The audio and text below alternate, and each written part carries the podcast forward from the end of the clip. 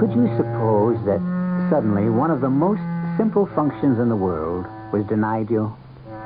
That you couldn't, uh, let's say, open a door, or get out of bed, or strike a match, or swallow the food in front of you. Even if all the other mundane actions of life continued, would any normal process of living be feasible if in one area you were completely bewitched? Our mystery drama, The Unbearable Reflection, was written especially for the Mystery Theater by Ian Martin and stars Patricia Elliott and Mandel Kramer. It is sponsored in part by Buick Motor Division and Anheuser-Busch Incorporated, brewers of Budweiser. I'll be back shortly with Act One.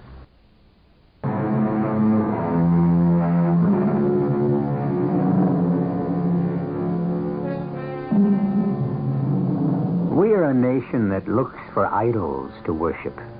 And one of our fetishes is beauty. Along with that goes another success. By any measure, Deborah Denton qualifies. Miss America in a not too distant year, sometime movie star, and now wife of one of our biggest state's governors, a man who is of presidential timber. That's Debbie. She is everything to hold up to America, man and woman, as an example. A strict religious upbringing, beauty, success in many fields, a press agent's dream, except for one thing.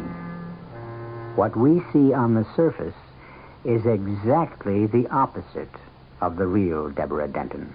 Zip me up, will you, darling? I hate to. It makes it so final. Ah, Nick, I'm already late. I'm going to have to burn up the parkway to get back in time for dinner. You could have it with me. Zip first, talk later. Ah, soon, Nicholas, my love. First, I have to get rid of my husband. Divorce him? Not while he's still a possible candidate. you don't want to be named as a correspondent in a divorce suit that hits every headline, do you? Let me buy your husband off, eh? Unfortunately, that is the one thing you can't do. I worship at your feet. How can I own you? Oh, you are a marvelous lover, darling. Not only poetic, ah, but so rich. And I must run. I'll see you to the door. Better not. Let's not take any chance of being seen together.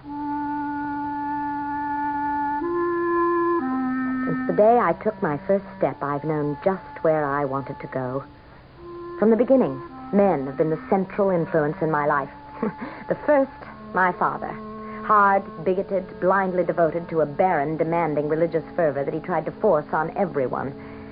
My only way out was to run, which I did with the first man I could persuade I was old enough to take me across the state line. Fortunately, my father was drowned in a flood shortly after, so my little mouse of a mother came to stay with me and eventually provided me with enough wholesomeness to run for my first beauty contest. The rest of my story has been told in every newspaper across the country and around the world. But the true story will only be told here as my last confession. As soon as I returned to the governor's mansion, I immediately crossed the hall to the private entrance of my husband's office. John, I'm back. Come in. The door's open. What? Are you doing here, Lewis? Looking for a miracle. What sort of a miracle do you expect to find in my husband's files? Something, anything to use against the lieutenant governor. Against Frank? Now, why would you, John's campaign manager, want to attack or hurt his running mate? Deborah, where have you been all afternoon? I've been shopping. What business is that of yours? My dear Mrs. Denton, there's no need to look guilty. Why should I be interested in your whatever pursuits brought you home so glowing and alive and happy, even though empty handed? I merely ask because obviously you haven't heard the news. What news? At a party luncheon, our esteemed senior Senator Walter Price announced that he was withdrawing his support for your husband in the coming campaign. Why? The uh, stated reason was a disagreement over fundamental fiscal policies and Governor Stanton's lack of a firm stand on law and order. Your husband is no better than an also ran after Price's speech today. Where is John? With Sam, the party boss. Sam Waters won't desert him. Sam Waters would cut his mother's throat without batting an eyelid, and your husband has been standing in his way for one term. That's more than enough. What do you mean, standing in his way? John has been a wonderful governor, and everyone knows that this is only a stepping stone to. To the presidency? That was your dream, wasn't it? I don't intend to discuss that with you. What do you mean about John standing in Sam Waters' way? Patronage, my dear lady, the name of the political game. There's been precious little of it since John took over the State House. Because my husband happens to prize his honesty. We've hitched our wagon to the wrong star. We'd both better begin to break out the parachutes and start looking for a nice soft landing. Oh, so you're going to run out on John? No.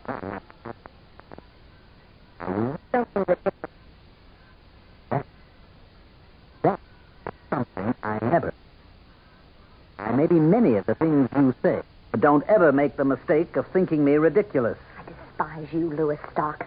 You are contemptible, conniving, evil, and totally dishonest. And when I tell my husband what you say behind his back, oh, wouldn't dare to tell him to his face. I'll tell him when I'm ready. He won't have to wait. I'll take care of that. I doubt it.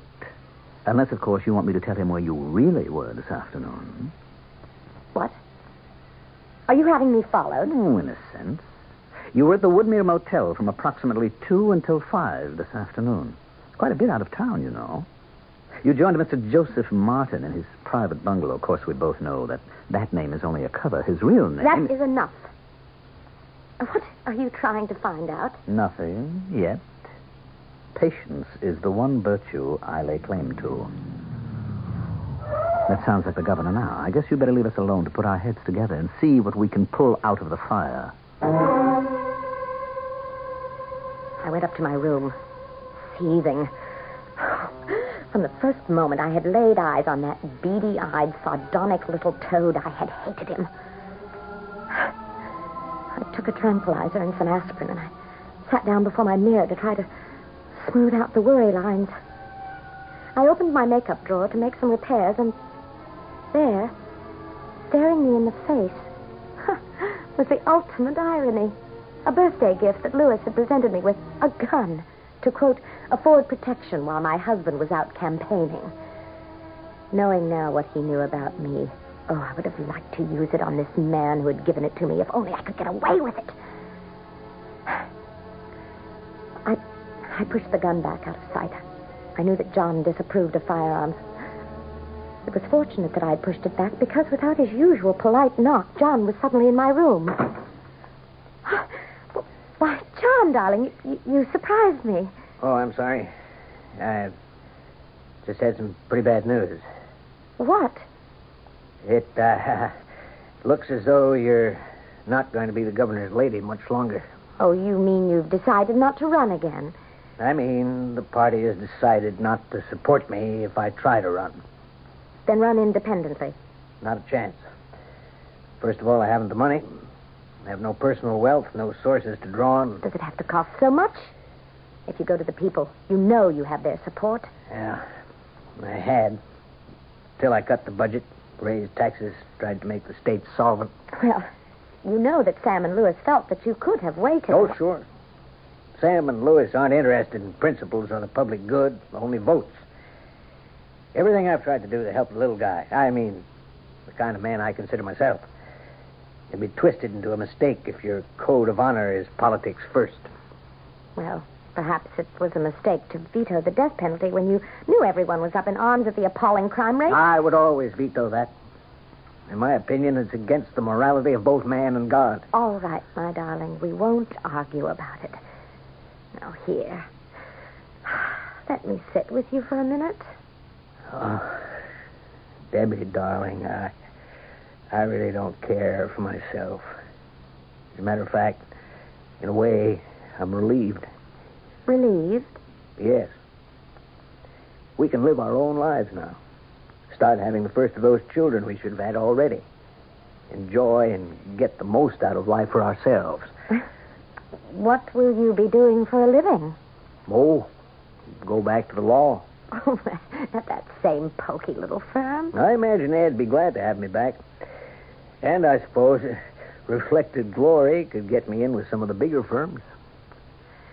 Come on, darling. We'd uh, better get dressed for the Chamber of Commerce dinner tonight. Debbie, you know, sometimes I wonder if you really love me.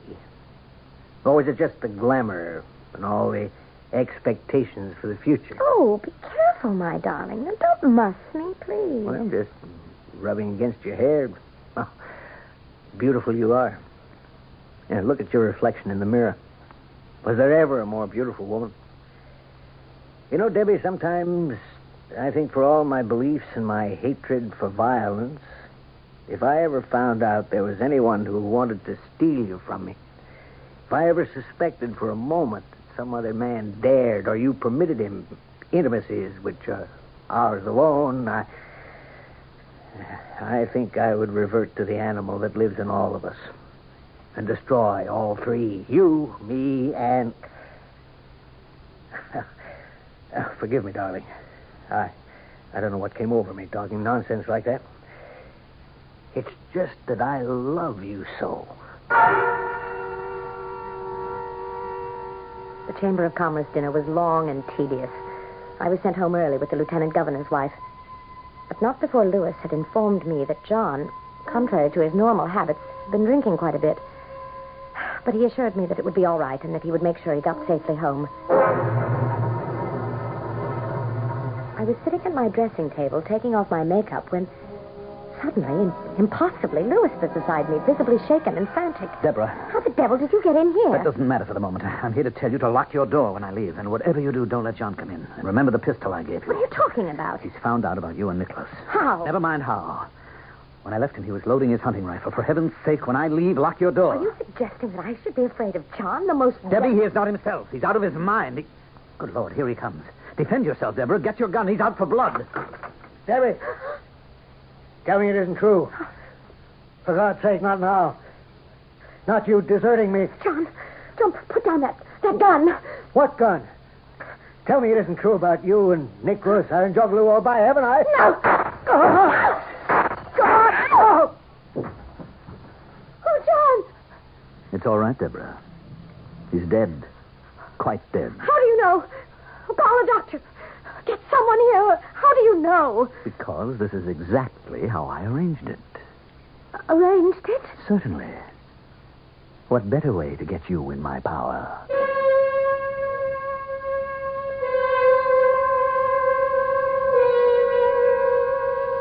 Do you feel there's something strangely out of kilter in this sudden event? Something that does not ring quite true? Or perhaps a better phrase is something unnatural?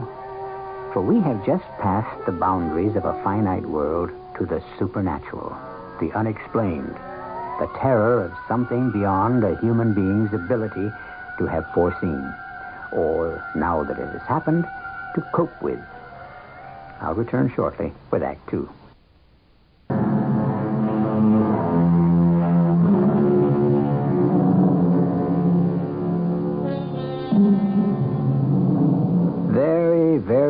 Seldom in life has Deborah Denton committed an act not motivated by her own volition.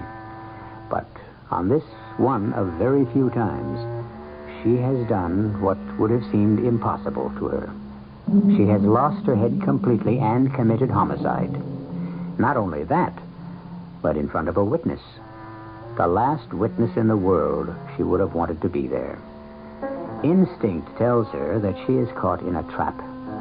But more than that, some unfathomable prescience sounds a knell within her that the trap is worse than could humanly be possible. What do you mean? In your power. You just murdered your husband in front of me. It wasn't murder. It was self-defense. You saw he, he was going to kill me. Kill you with what? With the hunting rifle. What rifle? The one he had in his hands. The one... I don't see any gun in his hands or anywhere near him. But, but, but you, said that he Did. I? I don't think I remember that. But you must. Now, you burst in here, and you said that John had been drinking at the dinner, and that he was loading his rifle, and that he knew about Nicholas My and dear Deborah, John Stanton drunk and loading a rifle when you knew his aversion to guns of any kind? Would anyone believe he would, could even use a gun? And how could he have found out about you and Nicholas? I don't know. From you, I suppose. Now, really. Why should I make trouble between you and John? And I didn't burst in here. Oh, at least that's the truth. How did you get in here? well, that's another matter. Which I don't care about for the moment. You are a witness. And hostile or not, any good lawyer will catch you in your lies and your tricks as soon as he gets you on a stand. Only he won't, Why not? because I'm not here. The servants have heard the shots and sent for the police. When they come, they'll find you and the dead man alone. You can't get out of this house without being seen. Can't I? Watch. Louis. Louis. Louis, where are you? Here I am, Deborah. I don't know what's happening. I, I must be going crazy. It's a dream. That's all. A, a, a dream. Oh, no, it isn't. Not at all. But it can be. How? I'm quite aware how you feel about me. But have you ever wondered how I feel about you? I- Of course you haven't. I'm dirt under your feet. Now, I warned you not to underestimate me. Now, I might be able to help you if. Who are you? You're. You're inhuman. I think perhaps that's a fair statement.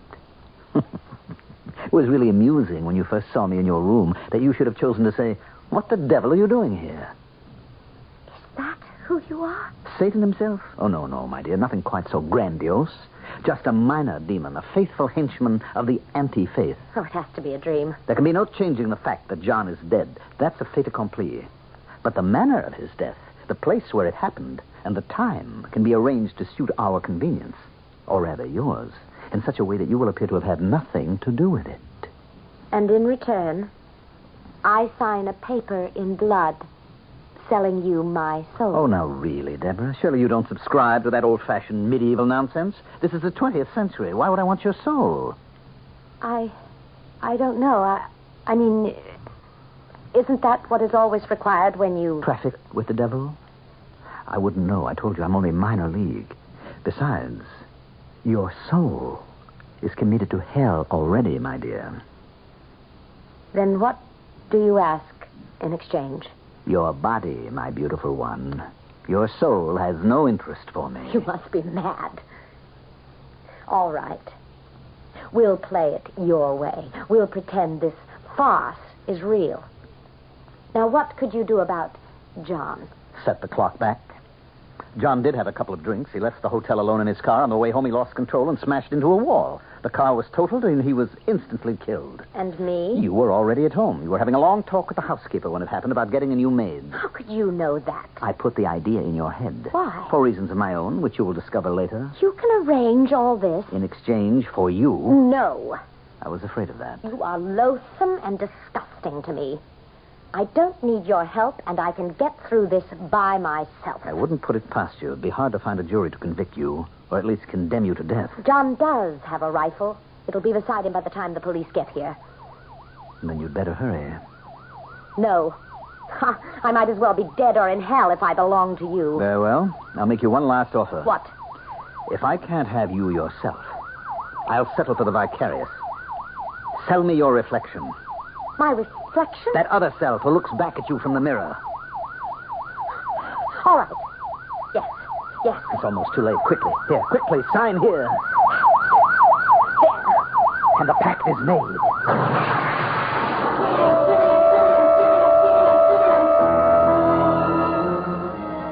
There was a shudder and slash, and a wild feeling as though the world had stopped spinning on its axis. I was conscious police siren had cut off, as though by a switch being thrown, and that John's body and Lewis had disappeared. The last thing I remember in my half consciousness was the fantastic sight of the glass fragments from the broken vanity mirror which one of my shots had scattered, lifting and gathering in the air and coming together into the mirror again.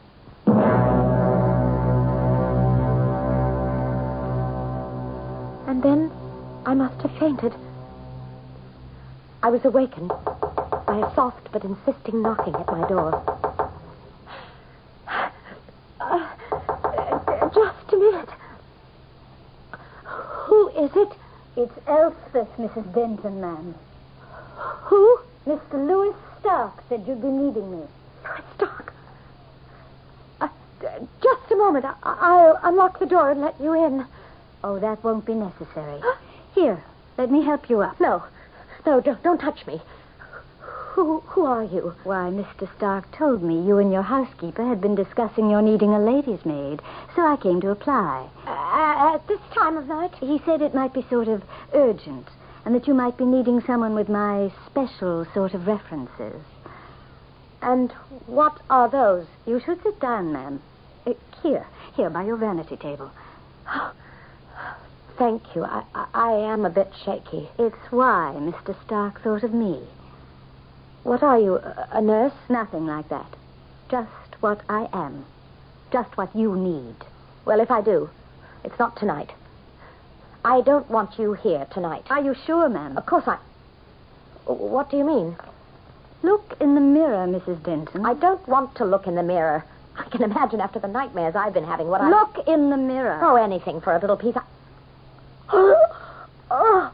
Now, do you see why you need someone like me around? Oh. Oh.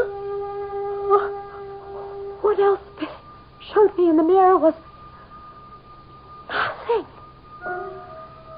Reflected in the background were all the normal things I expected to see. The, the Austrian curtains draped by the window, a sampler which my mother had needle pointed for me, the, the great canopied bed to my left, and to the right, the chaise lounge and part of the closet door. But, but in the center of all, in the center of all, where I should have been, was nothing.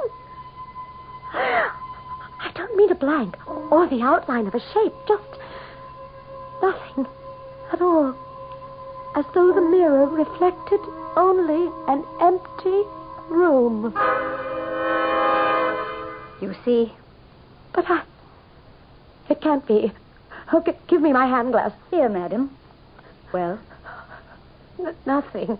The same. Oh, my. What am I going to do? that's why Mr. Lewis Stark thought you might have need of me. How can you help?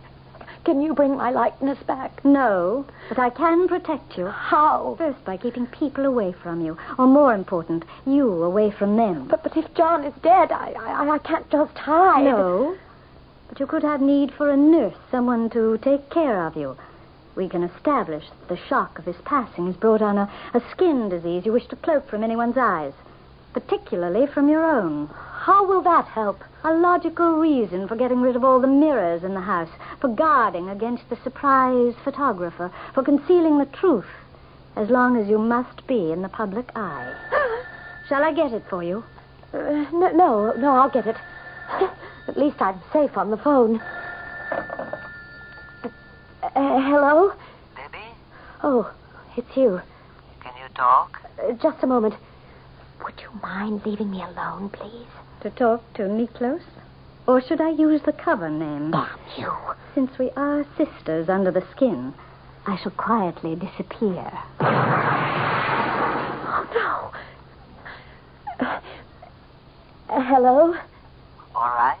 Uh, no, I. Uh, but, but but we can talk now, Nicky. W- what is it? I just heard the news News?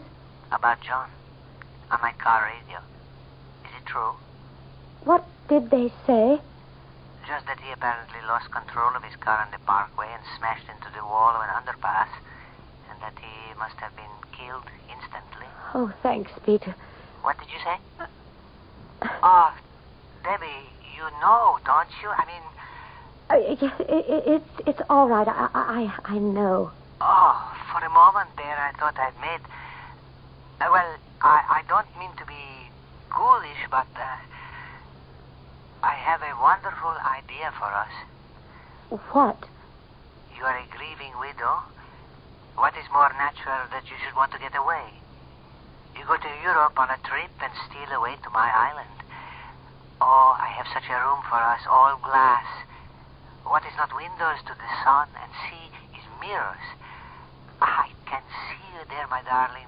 Not just the magic of you alone, but reflection after reflection. Oh, oh, I'm sorry. I got carried away. You'll forgive me. But I, I, I want you so. I, I need you so, and I want you to be my bride. Once you are, I will buy you the world. Oh, m- my darling, I, I want that too. I just. Give me time to, to think. I'll call you tomorrow. What am I going to do? You see what I meant? Especially if, What? especially if you have a lover or wish to take another husband. How do you explain you have no reflection in the mirror or in a still pond or a, a store window passing by or even no shadow in the brightest sunlight? You don't have to keep reminding me. I know how I've been cheated. Not cheated, ma'am, just outmaneuvered. How could you expect to win when the devil held the dice?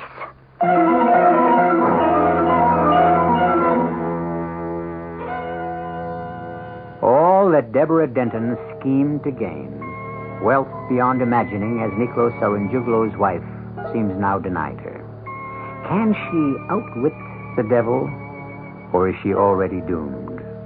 A haunted figure who casts neither shadow nor reflection, set apart forever from everyone else. I shall return shortly with Act Three.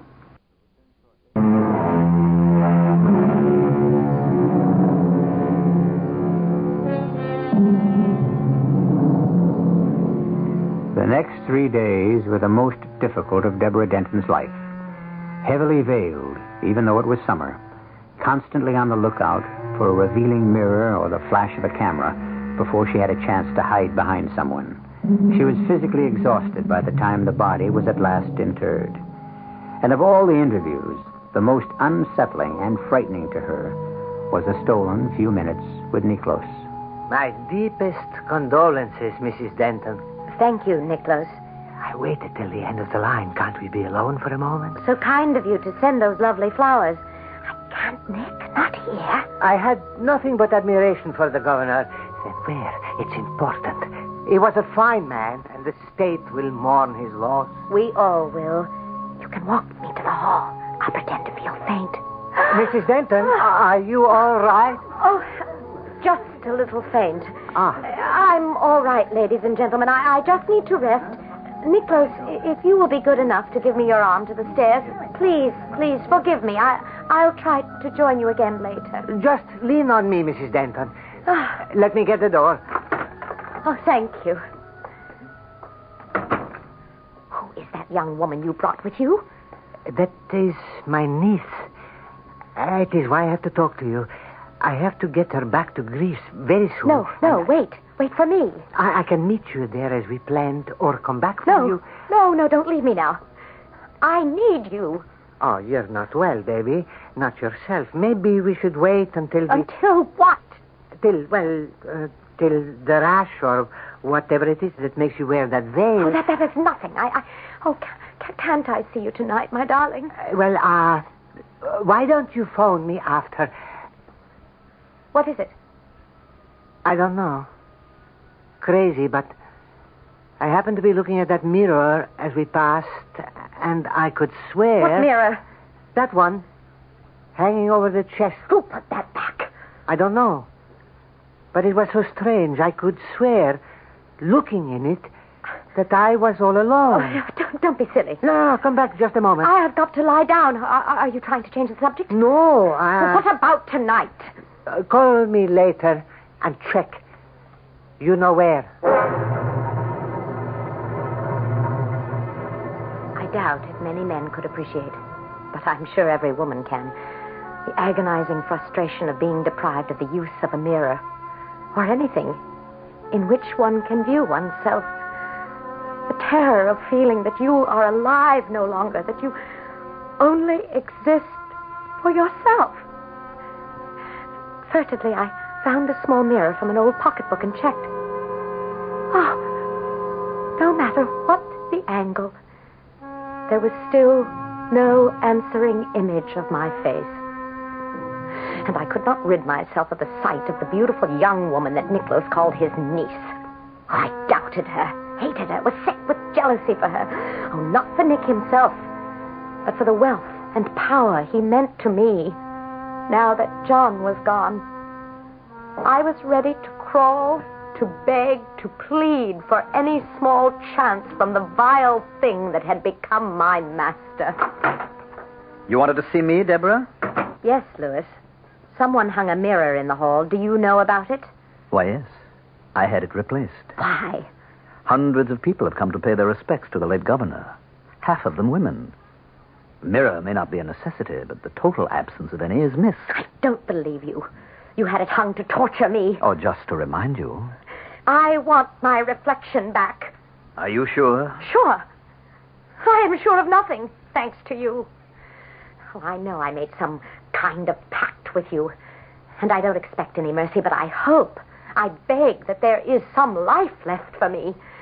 If if I am to be dragged at last into a hell that is as eternal and is as devastatingly destructive as the last days have been, I am asking you for some last fling at life before you and yours swallow me up forever.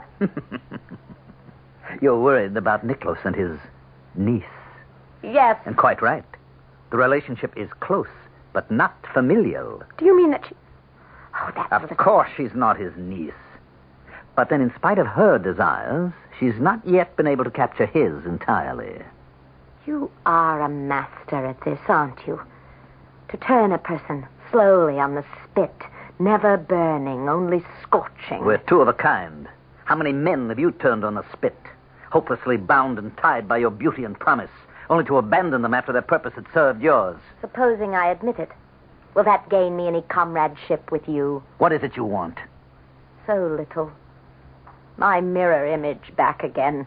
You're sure that's all? That is all I dare to ask, isn't it? And how will it serve you? Even at the simplest level. A woman cannot live without a reflection. She needs it to begin, live, end her day. And for your sort of woman to reaffirm your strength. For what are you without beauty? Oh, you knew so well when you took it from me I would be back on my knees to beg for it. I was damned the day I agreed. I can't live as ordinary people do. I need Nicky's money, position, power. Neither can the rest of us. The rest of us? We, the powers of darkness, the strength of the world which will ultimately make it our own. I don't mean to align myself with you. How can you help it anymore? Just let me warn you, Deborah. If I return your image, it may not be what you expect to see. It will be what I want the world to see. Can you be so sure? It will be me, won't it? Of course. I'll sign anything more for that chance. There's no need for that. Call your lover. Win him back from his niece, if you can. By the time you two can meet, your mirror image will have returned. I want it now. Some things are possible, but not all. You must wait until you meet him again.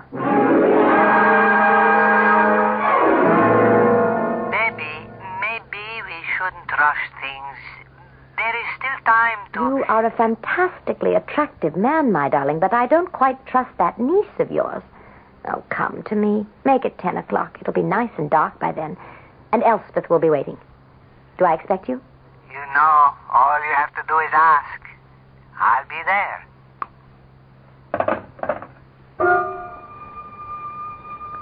I hung up the phone and sat for a long time thinking. I couldn't rest. So I called Elspeth and made arrangements for Nicholas to be admitted to the house. If you're sure you want me to, Mrs. What Denton. are you talking about, Elspeth? I told you I did. Why wouldn't I want you to? Well, I'm sure it's none of my business, but if I were you, I might talk it over with Mr. Stark. Why? Oh, he's the only one who could answer that, ma'am. Something about that long set, grim face troubled me. I, I realized suddenly that it was the almost imperceptibly twisted, evil smile breaking the tight line of her mouth. I, I could feel my heart drop like a stone into a dark and bottomless pit. And suddenly, Louis Stark, whoever or whatever he was, was standing before me. Louis, It's nine o'clock. I thought you should have time to think things over. what are you doing here? Don't worry, I shall be gone long before your lover appears. If you're sure you want him to. Why don't you leave me alone? Haven't you done enough to me? This time I thought I would do a kindness. You wanted your reflection back. You promised me. As you are. I thought perhaps you'd better look at it before your lover comes. Look. I promise you it is a perfect mirror image of you. For some reason, I, I am afraid to look. What you see, everyone else will see. Remember, it is your true reflection, and you live or die by it. What does that mean? See for yourself. I will. But by myself. This time, the gun is loaded. I want you out of here. Look on yourself, Deborah. I had no will of my own for that moment. Standing with the gun in my hand, I turned to the mirror which Elspeth had restored to the vanity. And there I saw a loathsome parody of myself. The hair twisting and writhing about my face like black snakes. The iris of my eyes dull, muddy brown with great dark bruises beneath them. My nose hooked as fiercely as an eagle.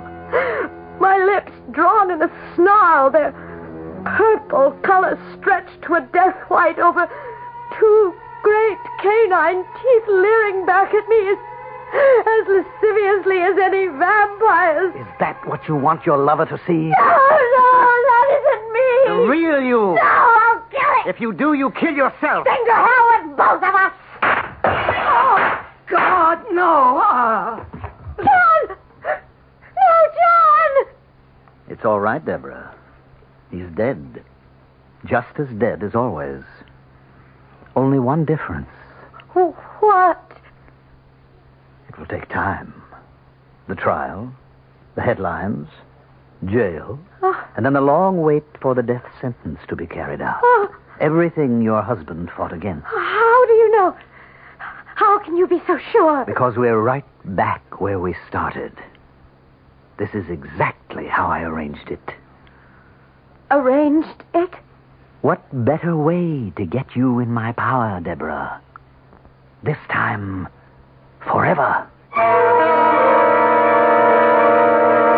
No need to dwell on a sensational trial, and the most ironical of circumstance that a governor who was forced to sign a bill reestablishing the death sentence in his state made his wife the first victim, as he himself was the first victimized. I'll be back in a moment.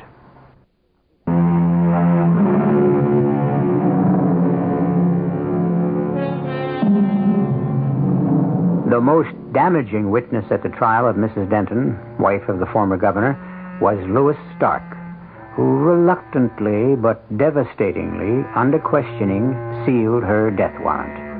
The audience was sorry for this seemingly sympathetic and unhappy man. But then, as Elizabeth Barrett Browning said, the devil's most devilish when respectable. Our cast included Patricia Elliott, Mandel Kramer, Robert Dryden, and Carol Teitel. The entire production was under the direction of Himan Brown. Radio Mystery Theater was sponsored in part by Anheuser-Busch Incorporated, Brewers of Budweiser, and Buick Motor Division. This is E.G. Marshall inviting you to return to our Mystery Theater for another adventure in the macabre. Until next time, pleasant dreams.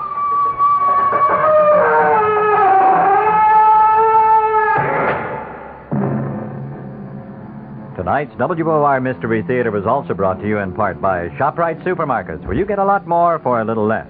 The preceding program was furnished by CBS Radio.